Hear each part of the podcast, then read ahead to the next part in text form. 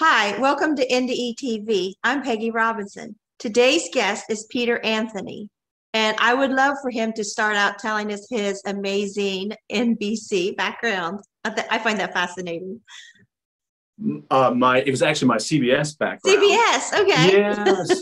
um, gosh, where do I begin? I, I think I was. Uh, I guess it was in the in the mid '80s. I I did an interview as uh, uh, for an intern position with CBS uh, in Dallas, not knowing that was going to lead to uh, to uh, NBC and and excuse me in, in uh, New York City with Dan Rather, and so I ended up doing an interview which lasted six months. I ended up getting it, um, and I very quickly rose from this little nobody uh, to working with so many different senators and congressmen, uh, movie stars, television stars, all throughout the world as a, a VIP uh, freelance image consultant. And uh, so that kind of launched my career. Now, prior to that, um, and I have to kind of add this because there's so much change of oftentimes when you interview people who've had near-death experiences, there are these major changes that takes place within our, uh, I guess, our spiritual DNA as well as our physical. And for me, uh, I was extremely shy, introverted. I had a slight speech impediment, um, extremely self confident about that. So the idea of speaking to groups of people or even doing an interview like this was always riddled with so much fear. Um, an amazing artist. I got an art scholarship, so I could paint, sculpt, uh, you know, draw, build anything. My desire at the time, um, before CBS, was to become a special effects makeup artist. CBS was a kind of a shoe in to get into the union, and so I kind of succumbed to uh, taking the job at CBS begrudgingly. And little did I know at that time that it would launch my career. So that was my beginning stages of CBS. That's very cool.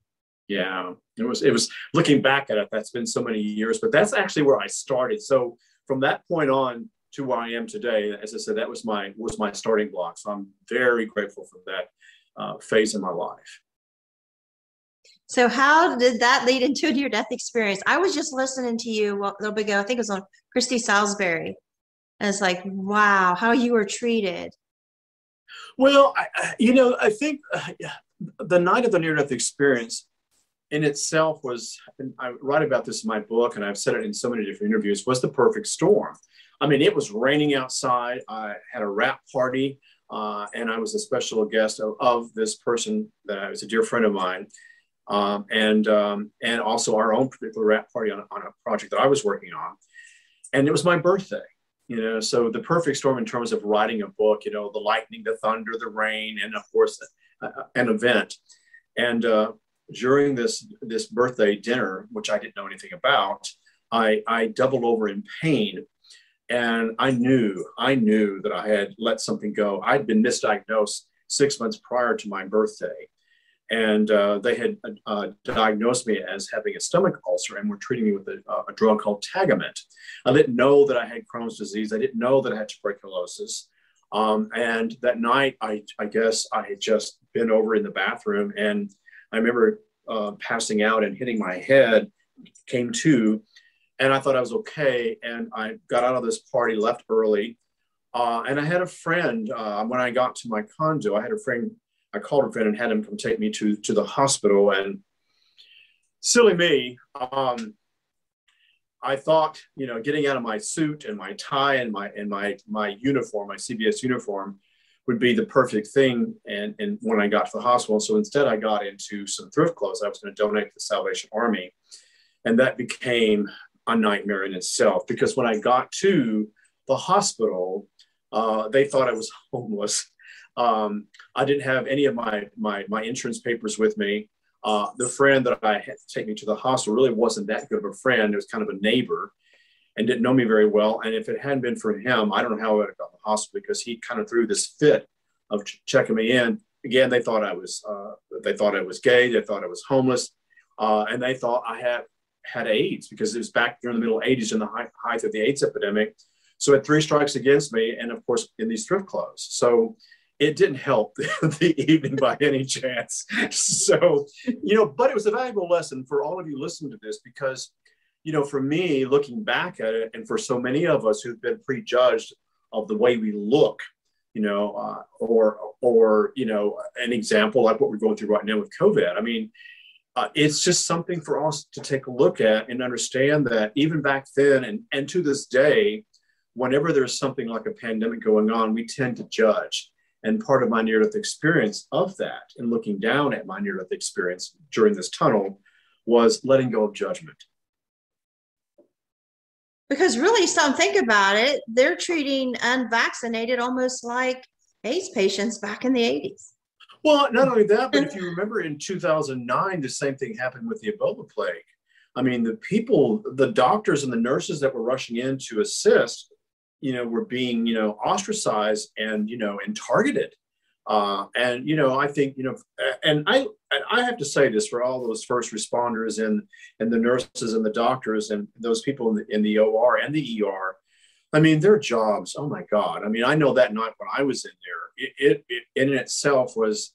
I mean, I could write a whole book about what happened that night at the you know at the OR and in the ER because it was just it was a it was a full moon, you know, added on to this perfect storm. So and like so many different full moons in the OR and the ER, it was just a, a disorganized, uh, organized confusion. So uh, I, I witnessed firsthand, you know, what these these amazing first responders and these nurses and doctors go through. It's it's so my hat goes off to these people. Yeah, they're human too. Well, yes, we're, we're all human, but I think the most important thing is, you know, what I learned and what I'm trying to say is we are so quick to judge so many different people if it doesn't fit in with our if, with our own opinion or our view, viewpoint. So the point I make here is we need to let that go. So you ended up in surgery? Well, once we got past the drama of, of the admitting clerk and uh, and got into the uh, uh, into the ER, uh, part two of the drama began. Um, again, at that time, they thought I was in the, the final stages of the AIDS uh, virus. And um, back then, we didn't know how it was spread. We didn't know if it was airborne. We didn't know if it was through blood. Here I am bleeding on a gurney. Uh, uh I'm in, you know, thrift clothes. And I mean, this nurse found me uh, because the, the young intern who was to take me to the ER, um, again, back then, people thought that you could just get AIDS by just being in the presence or near that person because it was airborne. And uh, he basically just reeled me into a corner and left me there. And so I must have been bleeding there for about an hour and a half until a nurse found me. And at that stage of, of the game, it was just, it was too, it was critical. It was too late. But uh, she brought me to the ER. She tried to convince the anesthesiologist and other nurses, uh, and this wasn't even her floor to go ahead and to check me in and get me into uh, into the OR and go into medical protocol. So this nurse, who I'm friends with to this day, and her daughter, uh, if it hadn't been for for for Nurse Sullivan, I, I would not be here because she, you know, went to the nth degree of taking care of me as as as my savior of the evening. So yes, I was finally admitted into the OR because of of, of, of Sullivan, and uh, and that's when part three of this act began. I um, I remember when they got me into the uh, into the OR, and uh, I remember they flipped me over because the IVs were not, you know, going into my veins. I had lost so much blood throughout the many months of being misdiagnosed uh, and constantly bleeding for the last six months. That by the time I got into the OR, I mean, the IVs just weren't weren't staying. So they pulled me on my side. I have no idea what happened at that point. I just remember he, the, the anesthesiologist said, this is going to hurt. And I, everything just went black. It was almost like this snap. I could see this snap and sound became soundless. And then and within seconds, um, I could see Peter Anthony in spirit form. And at the time, I didn't know that was called spirit form. But at that time, I'm looking down from spirit, looking down at Peter Anthony in physical form. And I could hear the doctors and the nurses going into medical protocol and the fear and the worry of trying to rush to save my life. Meanwhile, hovering above my operating table, I could see this tunnel. Uh, it's almost like in a movie just began to come out of, you know, out of, you know, out of stage left or stage right, circling above a, a large clock. and it was just a spiraling hole. And of course, me, physical form, uh, at that time, it was just I was lifeless, but Peter Anthony in spirit form could feel this as though something had attached itself to my solar plexus, meaning in spirit form. And as I was being vacuumed into this uh, into this rotating tunnel, I call it the bullseye. I could feel myself leaving, and before going into that tunnel, uh, on either side of the tunnel were family members, friends uh, that had passed. And the most interesting thing about this, and I'm writing about this in my second book, and at the time, throughout many years, I've I've gone to uh, to differences with uh, with so many people who've had near-death experiences. There were people from my past lives that were there greeting me that I knew instantly, that I recognized, that I uh, knew from heart to heart that these were very powerful people waiting on me and, and encouraged me to come through, as well as other friends and family members that had passed. So that that whole feeling uh, of welcome was was phenomenal. So you had the whole tribe there. Well, it was the tribe, and I think what's interesting about this before I got into the OR, and I want to highlight this because it's very important, um, because this takes us into angels in the OR and uh, you know in parks and just all over the place. While I was sitting to go into or lying in my gurney, I should say, bleeding to death, dying, um, there was this African American woman who was sitting in, in uh, she was lying down on a gurney, as as, as was I, and I remember looking at her. And again, I'm in and out of consciousness, but I remember looking at her, and everything went into still, like this pause and her eyes were just these piercing, you know, Paul Newman blue eyes just staring into me as though she was just reading my every thought, my soul. And I remember she grabbed my hand and she said, Don't be afraid to go into the light. And I remember uh, they got me from the hallway and were wheeling me into the OR. And I looked over and she was gone. And so that moment for me began what I call the miraculous moments of recognizing angels that are all around us daily.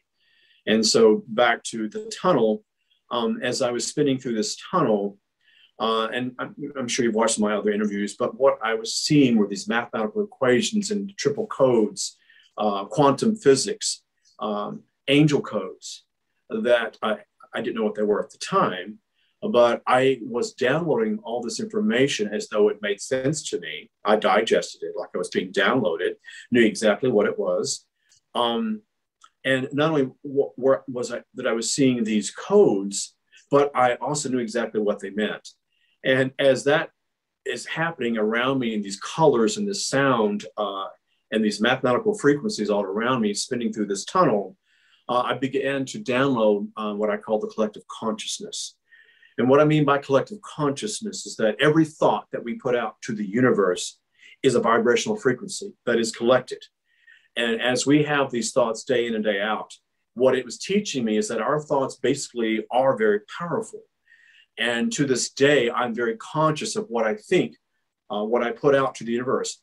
Anytime I engage uh, in an argument with them, I'm aware, aware of, well aware of my my conscious uh, words of how I'm communicating with an example like the American Express uh, agent or uh, uh, the, the, pharmacist at CVS or wherever it might be when things aren't going in the direction that I would like them to go. And so I always go back to that moment that everything we say and do is a part of our of our great movie. And these people, these doctors and nurses and the homeless people and and uh, the, uh, the the ticket agents and uh, the pharmacists, all these different people are part of our movie. They're nothing more than extras, you know. And if you think about the Lord of the Rings or the Titanic, you know, you know, without the, the storming of the castles with no extras, this the Lord of the Rings would not have its impact. Or if not for the people running up the side of the Titanic trying to escape the, sink, the ship from sinking, it would not have that effect. So, what I teach everyone in my classes and my lectures is that every person that is in your life at the moment is a part of your movie for a reason. And as I'm spinning through this, I uh, then I began to to understand that we, as a collective consciousness, um, what we put out to Mother Earth, we get back from Mother Earth. And I became very aware of an example, uh, people in, who held positions of power. And it's not that I was judging these people, um, these politicians and these senators and, and leaders throughout the world. But what I learned is that we were so eager to put people in power who were so eager to take our power away from us. And we did it because we didn't care. We were apathetic. We didn't uh, research. We did. We we just did it because. And everything that we do on this planet, every step that we take, has an effect.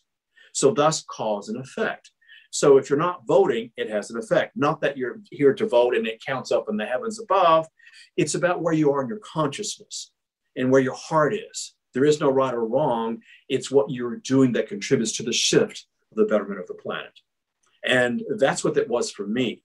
So as I was watching pharmaceutical companies, you know, turning their cheeks and, you know, creating, you know, medicines that cured one disease and created three other diseases, I became conscious of, of the things that were happening on the planet that I felt that weren't done out of hate, but were done out of greed or, or fear for that matter, fear of losing money.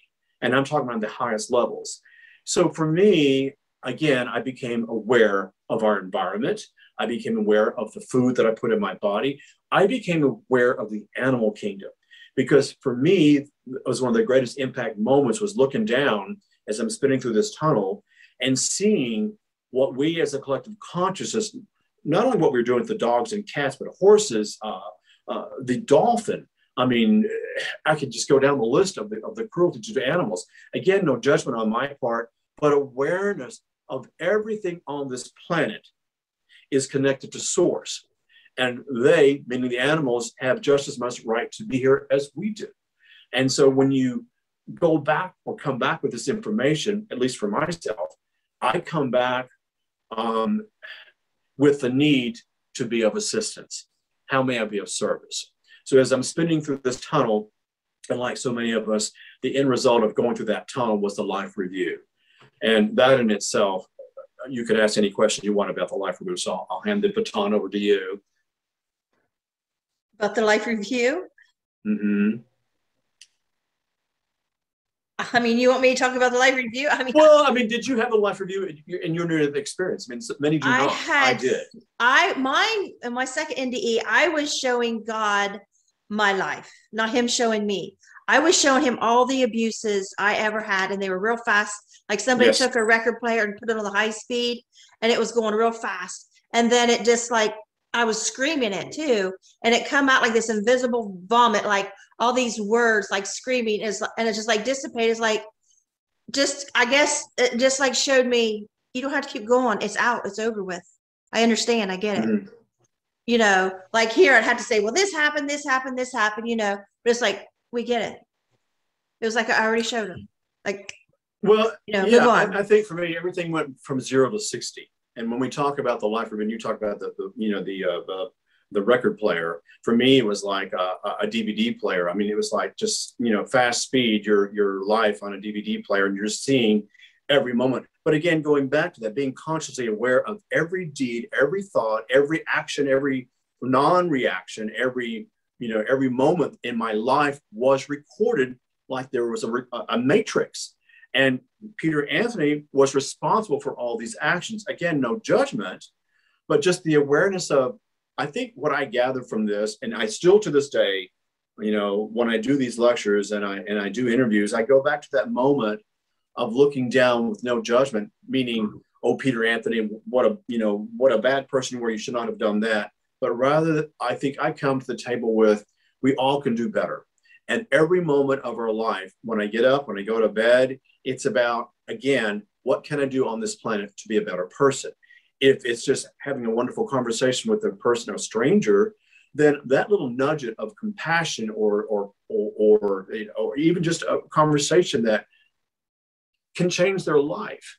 And so, again, I come, you know, every day with this amazing, you know, feel of gratitude because you know, what people don't realize back in the 80s, you know, during the AIDS epidemic and the social profiling that was taking place, the after effects of my near death experience were just as traumatic. Um, you know, I think the medications, I don't know how you responded to medications, but I was hypersensitive to all medications. Um, you know, so all the high doses of prednisone and the pain pills, uh, uh, the the morphine, all these things just basically created, you know, more inexplicable reactions to uh, to my to my well-being, and I lost my sight. I couldn't walk for several months. Uh, I stayed at 89 pounds for almost two years. I had a staph infection they could not cure. Again, not seen. So I became this this young man who was in great shape, who ran every day, did martial arts. Uh, I had a six pack stomach. I basically emaciated down to 89 pounds and stayed there for quite some time. Again, going back to something interesting, as I began to learn how to walk again, uh, it, you know, I could see people looking at me as though I was like the elephant man.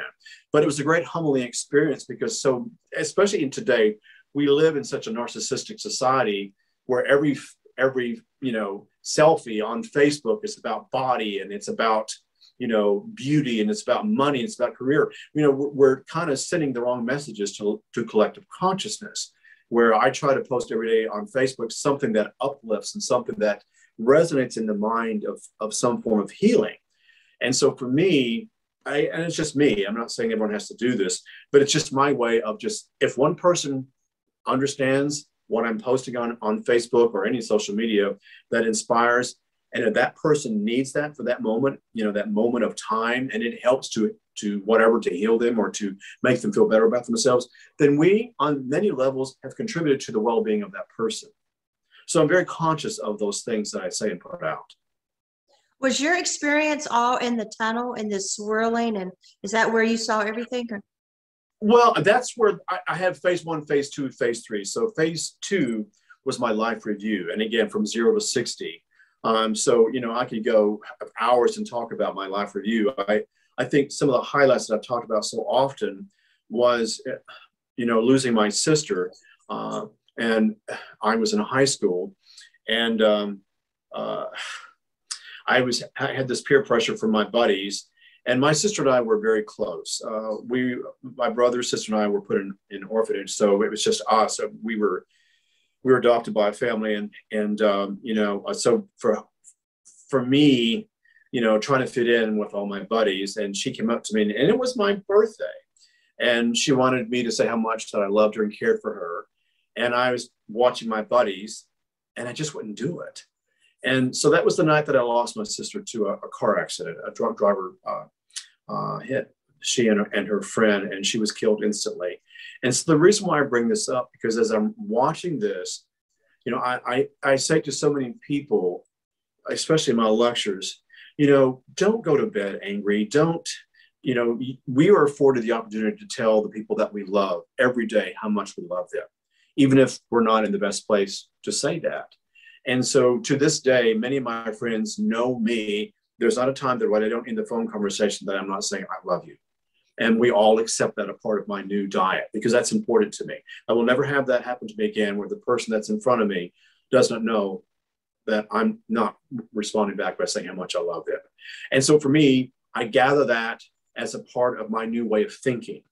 Um, the other thing too um, was my ego. Um, how my ego was so much out of line. You know, again, I was driven by success, I was driven by money, you know, I was driven to become a special effects makeup artist. I was driven by fame. All those things that I thought at the time were important. And I, I trigger back to uh, my final interview with CBS, and I had gone six months of a grueling interview, and I just knew I had it. Um, and I was going over the bridge uh, to downtown uh, to have my final interview with CBS, and I was listening to loud music. I rolled the windows down. I was chewing gum. I flick the uh, the uh, the silver wrapper from the gum uh, into the river. And I remember me watching me do this and listening to music and just me, me, me, and watching this wrapper go into the river. And as I'm watching this wrapper go into the river, other trash, you know, uh, uh, takey out baddies, you know, Diet Coke plastic cups, needles, litter, trash bags, all floating in the river. My one little action was being gathered by other people's one little action. And as I watched my wrapper, as though I was looking through a zoom lens and watching this wrapper collect with other trash and going down the river and going into lakes and going past the refineries that were there, they were spilling over their, their toxic chemicals into the lake and the rivers, going to the ocean. I am well aware that everything we do on this planet Every action that we take upon, you know, whether we think about it and or not, has has the effect to affect someone else thousands of miles away. And so I'm very, because I'm very passionate about that, about how important it is for us at this stage of the game. Click, click, click, warning, warning, warning. Our planet needs us now more than ever. And it was a warning sign back then. We're already at the, the, red empty on, on the fuel gauge right now. We need to step in immediately and do something. But what happens oftentimes to go back to that, you know, those leaders and those politicians and, you know, city council, all this, it's not that they do it intentionally. It's that they're they're not evolved enough to understand that we're in a ticking time bomb. And so for us who've seen these things on the other side, it's not that it's critical, but again, it goes back to the animal kingdom. It goes back to the skies. It goes back to the land. It goes back to everything on this planet is served by one source and everything matters. And if we could all come in and understand that what we do, what we don't do, uh, our inaction, our, our uh, apathy, uh, or our overactions, everything should be a balance point. And we should be mindful of everything that's going on in this planet, especially with our own actions. Now, weren't you Sorry, agnostic I'm, before your experience? I was, yes. I was agnostic before. Um, I think because I was born and raised Catholic, and by the time I got into my early 20s, I lost my entire family. I lost my sister, I lost my brother, uh, I lost my father, I lost my grandparents. I mean, basically, I'm it. I have a stepbrother. That is in that's it. So for me, I thought at that time, you know, if there is a God, then how can God mm-hmm. take all, especially my sister who was my best friend, how could, you know, this loving God, you know, take her out tragically, take my brother out? So I went from, you know, from zero to 180 degree turnaround to, to believing in nothing, just career, money, success. That was my God. And now, I mean, after your experience, you know what matters to me? Peace. Daily. Every day I get up, I do a gratitude walk. Every night I do a gratitude bike ride. And it's about how may I be of service? What can I do today? Um, you know, I, I, don't ask for anything. The money, it, it, just seems to come. The interviews, I don't seek out interviews, they just find me somehow. Um, you know, I think the best thing that we can all do as a spiritually evolved um, beings on this planet is the gift of manifestation. And that gift of manifestation is there is should not be an attachment to it. But again, I go back to God is source, God, universe will take care of me. End of story. You know, the universe, God, the ascended masters, they know our hearts, they know our rent, they know our uh, medical conditions, uh, they know where we're lacking, they know where we're shining, all that, like the universe, like the planets, like the trees, like Mother Nature, everything is in order. It's us that are not in order. So I think for me, what I try to share is to get into to a balance with oneself and just trust. And that's hard to do. To just trust? I trust. Mm-hmm. It's it's just one thing I do. I trust that the source, the God, the whatever you want to, whatever category you happen to believe in, I just believe, I call it God, will take care of me. I just trust that. I have there's no doubt and I allow. I don't try, I don't go out and do, I allow. I allow the universe to play its part. I call it I follow. I try to follow where led. Yes. I try to be in the light enough where I can be open to kind of know where I'm supposed to go and mm-hmm. supposed to do and well you, you just trust it you know you, you don't question it right. and i think that's what we do there's you know the other thing too, you know, what I put into my consciousness, what I put into my mouth, uh, the people that are in my life, all these things basically vibrate to my energy. And so, you know, I hear so oftentimes when I was doing all these book lectures, you know, my boyfriend this and my girlfriend that and my mom this, my boss this, we blame, blame, blame, blame, blame. Everything we do is is is upon a choice.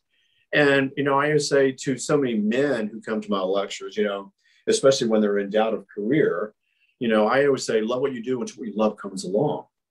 And so, you know, if you actually take, you know, daily, you know, little footsteps towards your passion, your authentic purpose, you know, the time will present itself when it's it's time for you to to take that leap forward. and to to go be a massage therapist or be a reiki master or to be a numerologist and astrologer or to be a psychic detective those moments will come but you have to do your homework you just can't sit back and go well i want it now and i'm not willing to do this this and this. Again we put so many blocks in front of us that if you just allow the universe to come in and the only way you can do that is to be at a place of peace. And how you get to peace is through gratitude. Now didn't you lose a speech impediment? Well, I yes, I lost my. You know, I think when I came back uh, from my from my near death experience, um, I remember the first thing, you know, after I came back, number one, I came back a talker. it was a big change for me. My friends were just like stunned because I came back. Bah, bah, bah, talk, talk, talk, I couldn't stop talking. I was just people living just shut up, Peter. All you do is talk, talk, talk. I was so excited to come back and talk about what I saw on the other side. And I, you know, I came back and I, you know, I remember the doctors looking over my face and uh, and then Mr. Anthony, are, are, you okay? Are you there, Mr. Anthony? You know, wake up, open up your eyes. I was in ICU for three and a half weeks, and I was unconscious for those three and a half weeks. And I remember I woke my woke up and I was like, oh my god, blah blah blah blah blah, and for, I just and I remember the nurses and the doctors and the interns were looking at me like I was a nutcase. But I didn't care. I did not care. All I knew is what I saw on the other side. I felt like, like, you know, like, um, I remember the first time I saw a dolphin in Santa Monica, uh, in California. And we had, it was like a holiday. I don't know if it was Memorial Weekend or July 4th, one of those Labor Day, who knows what day it was. But I'd never seen a dolphin. And all, and no judgment, just an observation. But all these beachgoers were sitting there on the beach, drinking their beer and the sun tanning and, you know, conversations and smoking weed. I mean, it was just this one big fest of just, you know, nothingness. And I remember this little boy came up to me and said, There's a giant fish in the ocean. And he grabbed my and I went down, and there were all these dolphin, you know, just swimming there. And I was just astounded. So all these kids come running down, and we're all holding hands. And I was jumping up and down with the kids, so excited to see a dolphin. And I remember turning around and said, Look, everybody, they're a dolphin. Not one person looked. It was like all these jaded people, like, so what? And I remember going back how unconscious that was. But yet, the innocent, the pure of spirit, those children were just so excited to see it. And you know what? That's how I'm about my near death experience. I'm this little child who just can't wait to share my story because you want to know something? There is one person on this planet, like myself, who was, will be ostracized. Their family won't support them, or their bosses won't support them, their coworkers won't support them or believe in them. And so there's so much information these days for those people who are tortured to tune in and to listen to a message and to go, we've got your back here. You know, don't worry about it. You know, hear my message, hear thousands of other near death experiences message and find hope because that's what we're here to do. Think about, I don't know where you or what, what age you were when you had your near death experience, but back in the 80s and 90s, it was kind of hushed about. It wasn't spoken about. We didn't talk about it. You know, it was like you died. There was no NDE conversation going on. And well, my so first I, one, I was five, so it was 1966. So well, okay, so of course, there's no such thing so as you began to evolve with your with your uh, crossing over, I don't know where you were. I was in a, you know, I was grew up in a small town and had small town, you know, friends, but um, but they just didn't believe. So I learned to to share my information with open ears. Um, and that's what I do this day. You know, I I'm not here to preachy teachy. Um, I, I find my audience, they find me, and if they get it, hallelujah, I'm grateful. Now you were on a bunch of TV shows, weren't you? Yes, I was very lucky. I, I part of I think the end result of my near-death experience, because of all these mathematical equations, these codes that I experienced on the other side, I came back with this this quest, this mission to understand math, because I didn't understand why I was seeing 1111 or 222 or 333 or 777. I began to see 8383. Quantum physics, I began to see angelic codes that actually were, uh, which I've learned just recently, were manifestation codes, healing codes.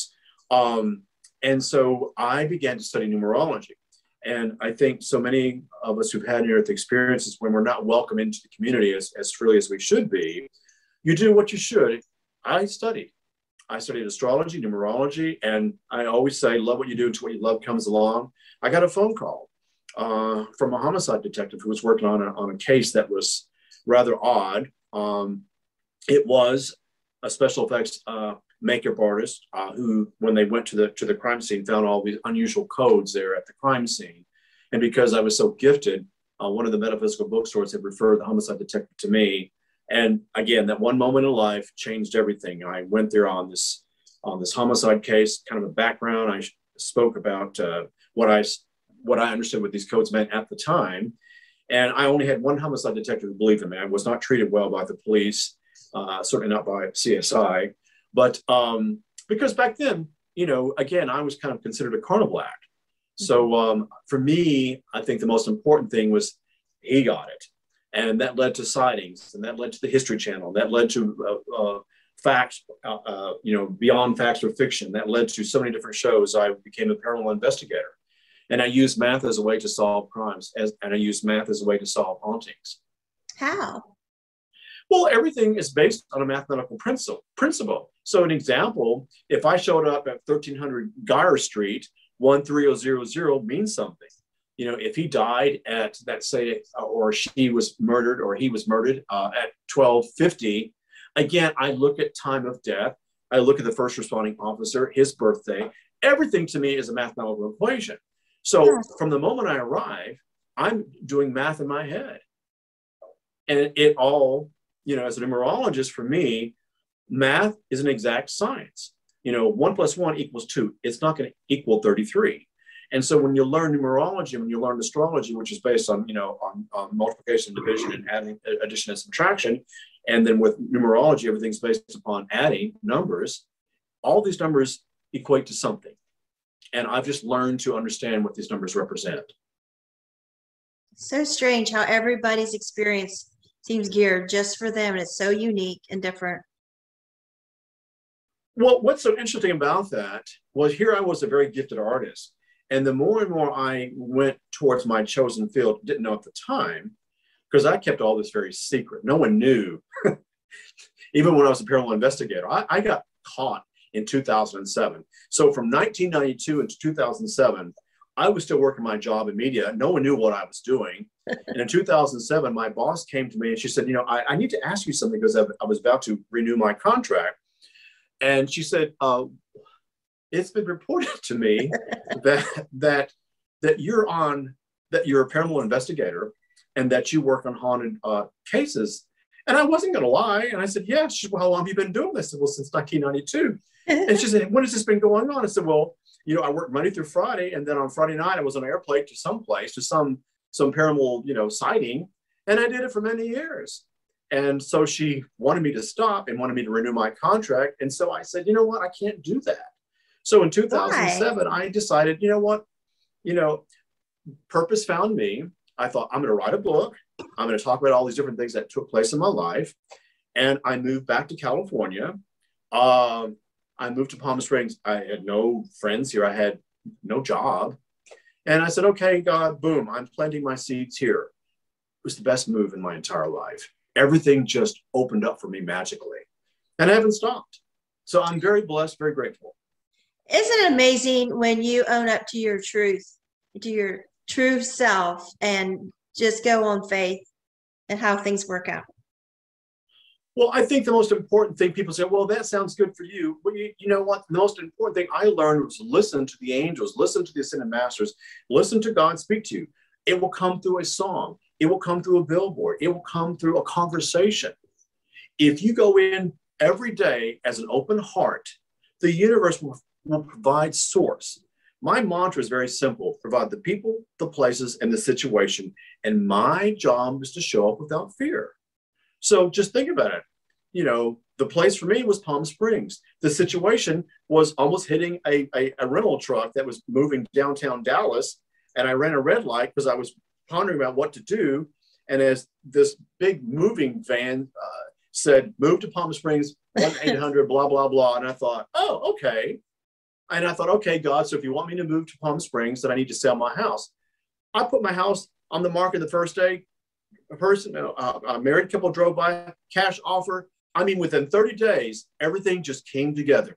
That is how the universe works when you are in order with the universe. Yeah. And what happens when you're not in, in order with the universe, things there are things called delays. There are broken relationships. You stay in a job that you don't like and you do it because of the money. You know, you stay in a relationship because, well, I, you know, I, I can't find anyone else that's going to love me. Those are wrong choices. That's not coming from a place of higher consciousness. That's coming from a lack consciousness. I don't believe in myself, so I stay in this lack theory, and consequently, I receive the same thing over and over and over again. Nothing. So I've learned to navigate within the guides of the, uh, or the, excuse me, the throes of the universe. Just trust, and I, as you said, I flow with it. I think the first time when I look back that I realized, or I didn't realize then, but something from my journey had happened. Because my journey, I was five years old, but fifth grade, I was sitting there staring out the window as usual, not paying attention. And our science teacher, Mr. Cooper, said, um, started talking about failure to thrive. And it got my attention like nothing ever had.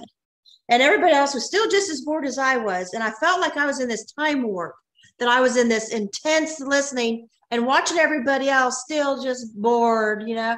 I'm like, why aren't they listening to this? How can we let this happen? He was saying that um, babies in orphanages and old people in nursing homes can will themselves to die. Mm. And that they could be perfectly medically taken care of, but without love, they don't want to continue living and they will will.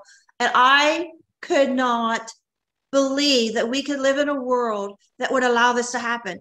And I wanted to stand on top of my desk and scream, What are we going to do about this? And it, like every fiber in me was vibrating and exploding. And and I just I, I, I didn't know why. I thought I gotta do something right now, and then I thought, okay, calm down. You have to wait until you graduate high school or something.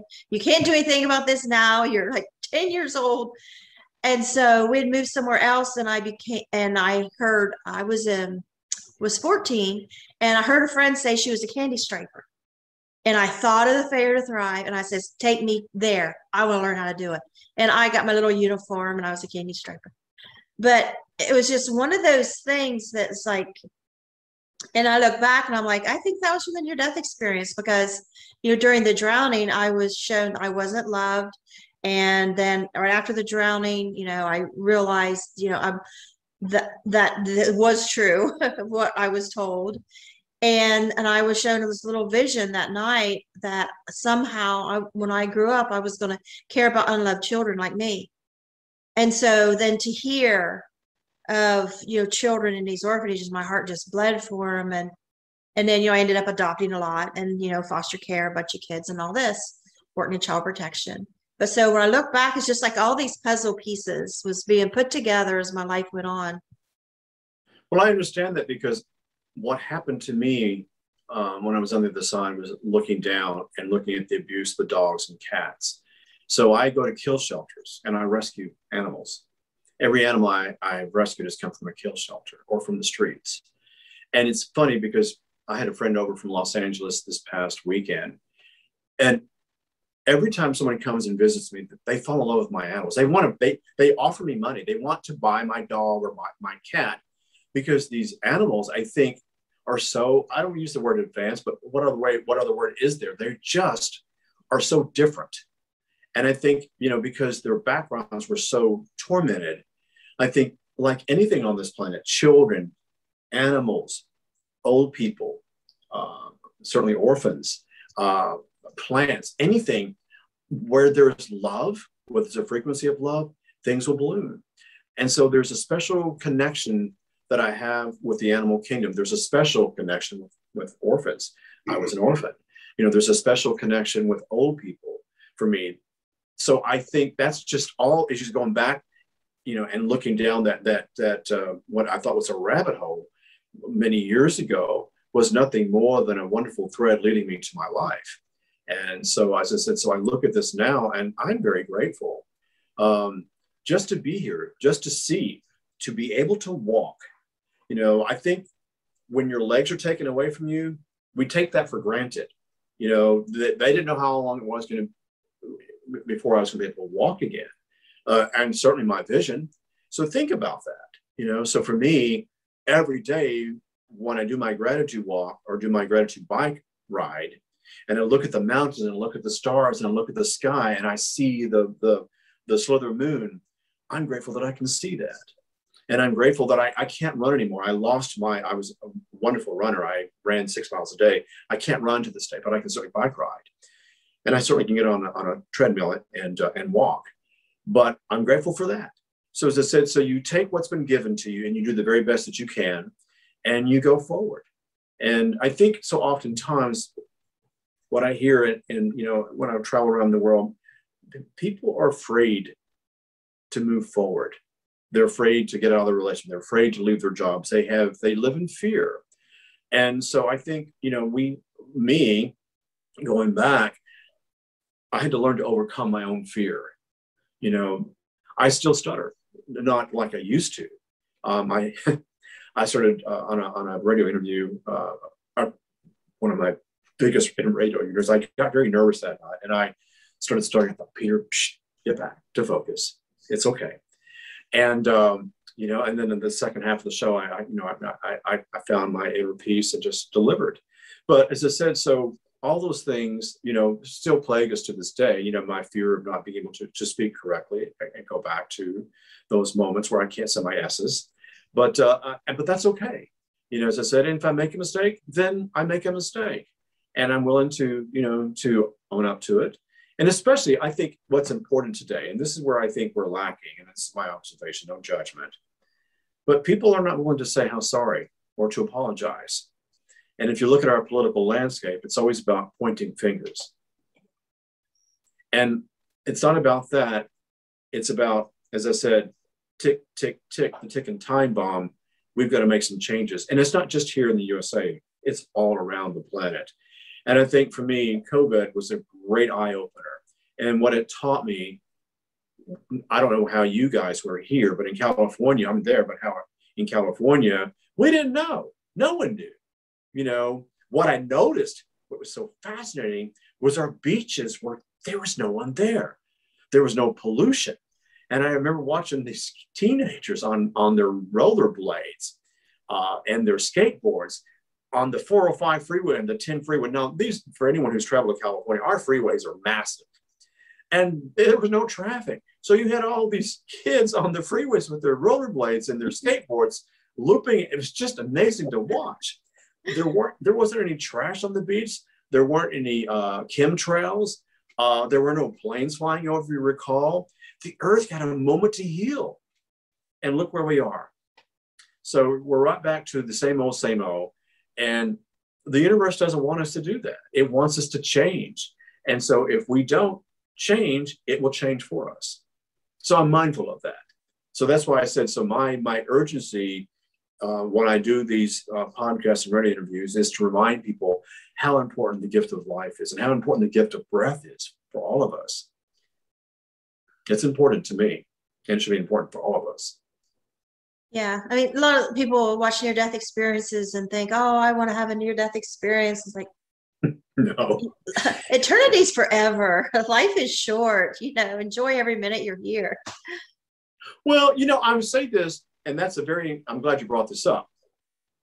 Well, we don't believe, or sorry, we believe that if we have a, a near death experience, that we've just will suddenly evolve to this consciousness I happen to believe the theory of reincarnation. I didn't before, but when I was on the other side, I saw my past lives. I saw what I did in other lifetimes. I saw myself as a failed writer because of the disease of alcoholism. So I came back and I thought, well, you've been given an opportunity this lifetime to balance that from what you did not achieve in your last lifetime. And so I came back with this, this urgency to write. So we've all been given the gifts. I think for me, the most important thing is to use your gifts we all have an authentic purpose, each and every one of us. And I think the greatest fear is people don't know what their authentic purpose is. And you won't find that out until you do a little soul searching. You know, I didn't know I was a writer, you know, meaning, you know, before I had this near death experience. But there was this part of me that said, well, just, you know, I write a sentence. And that sentence became a paragraph, and a paragraph became a page, and a page became a chapter, and a chapter became 13 chapters became a book. And the next, you know, I'm traveling around the planet.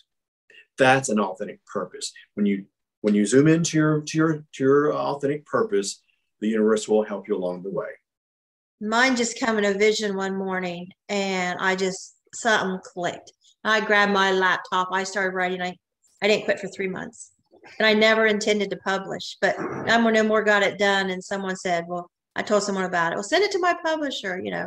And it's just like it took a life of its own. It's like once I did it, it's one thing happened after the other just to keep supporting it, keep supporting synchronicity. It. Yeah. Yeah. And that's what I said. That's how the universe works. When you're in, uh, when you are in line with the universe, things just magically just appear.